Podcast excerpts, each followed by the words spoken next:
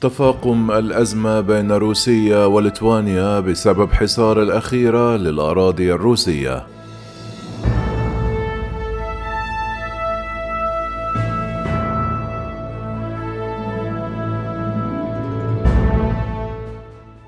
استدعت موسكو اليوم الثلاثاء سفير الاتحاد الأوروبي لديها على خلفية الحظر الذي فرضته ليتوانيا على مرور البضائع عبر أراضيها إلى جيب كالينغراد التابع لروسيا بزعم الالتزام بعقوبات الاتحاد الأوروبي على روسيا. ولم ترد تقارير عن فحوى الاجتماع أو تفاصيله حتى الآن لكن هذا الاجتماع يأتي بعد استدعاء القائمة بأعمال ليتوانيا إلى وزارة الخارجية الروسية. كان حاكم كلينغراد أنطون أخلينوف قال أمس الثلاثاء أن وزارة الخارجية الروسية ستستدعي الثلاثاء سفير الاتحاد الأوروبي لدى موسكو ماركوس إدريير بشأن التصرف الذي قامت به ليتوانيا مضيفا للتلفزيون الروسي هذا بالطبع وضع يمكن حله بالوسائل الدبلوماسية. قال على حد علمي سيتم استدعاء ماركوس إدريير سفير الاتحاد الأوروبي لدى روسيا غدا إلى وزارة الخارجية وسيتم إبلاغه بالوضع هنا.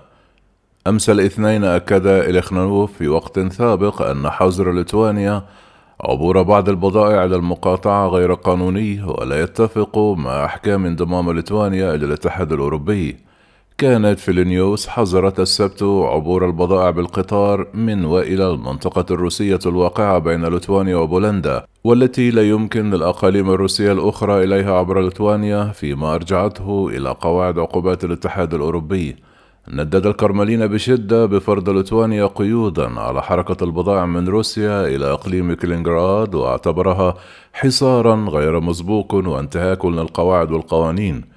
من ناحيتها قالت المتحدثة باسم وزارة الخارجية الروسية ماريا زخاروفا يوم الثلاثاء أن ليتوانيا يجب أن تفهم خطورة عواقب الحظر المفروض على عبور البضائع بالسكك الحديدية إلى منطقة كالينغراد بحسب ما ذكرته شبكة سبوتنيك نيوز.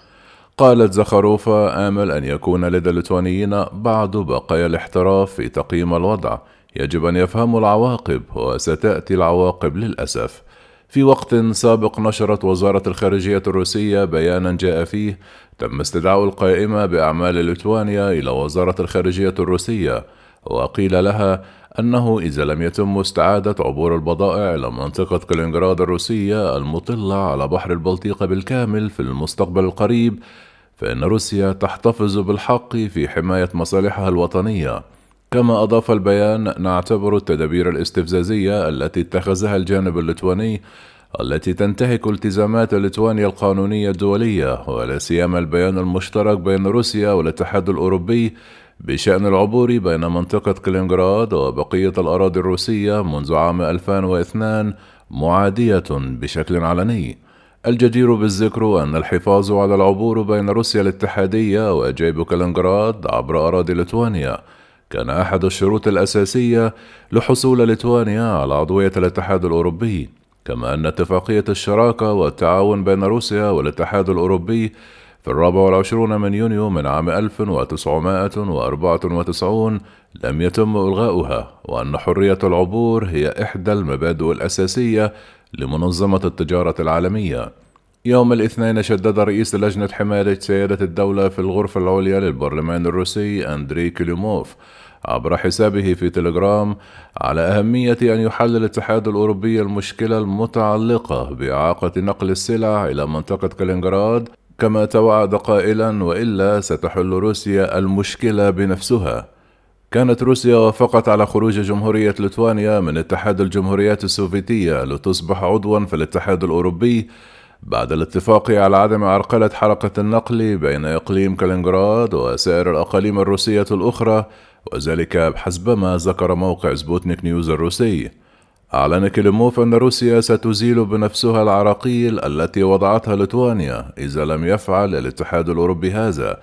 كما أشار المسؤول البرلماني الروسي إلى أن موسكو ستتعامل آنذاك مع ليتوانيا باعتبارها بلد لا ينتسب إلى عضوية الاتحاد الأوروبي وستتصرف من منطلق أن الاتحاد الأوروبي أطلق يدها. من ناحية ثانية أعلنت رئيسة وزراء ليتوانيا أنجريد شومونيتي الثلاثاء أن بلادها لا تهدف إلى التصعيد بفرض حظر على عبور البضائع الروسية إلى مقاطعة كلينغراد، وأنها تمتثل قرارات الاتحاد الأوروبي بشأن العقوبات مشيرة إلى سريان الاتفاق الثلاثي بين بلادها وروسيا والاتحاد الأوروبي بشأن نقل الركاب. قالت رئيسة الوزراء الليتوانية لن يكون هناك حصار لكالينغراد إطلاقا نقل البضائع غير الواردة في العقوبات سوف يستمر مثلما هو الحال مع نقل الركاب وهو ما لدينا بشأنه اتفاق ثلاثي بين الاتحاد الأوروبي وروسيا وليتوانيا. كما أضافت أؤكد مرة ثانية أن ليتوانيا تنفذ عقوبات الاتحاد الأوروبي التي تم تبنيها في منتصف مارس المنصرم. بالتأكيد لم يكن لدينا هدف لتصعيد أي شيء.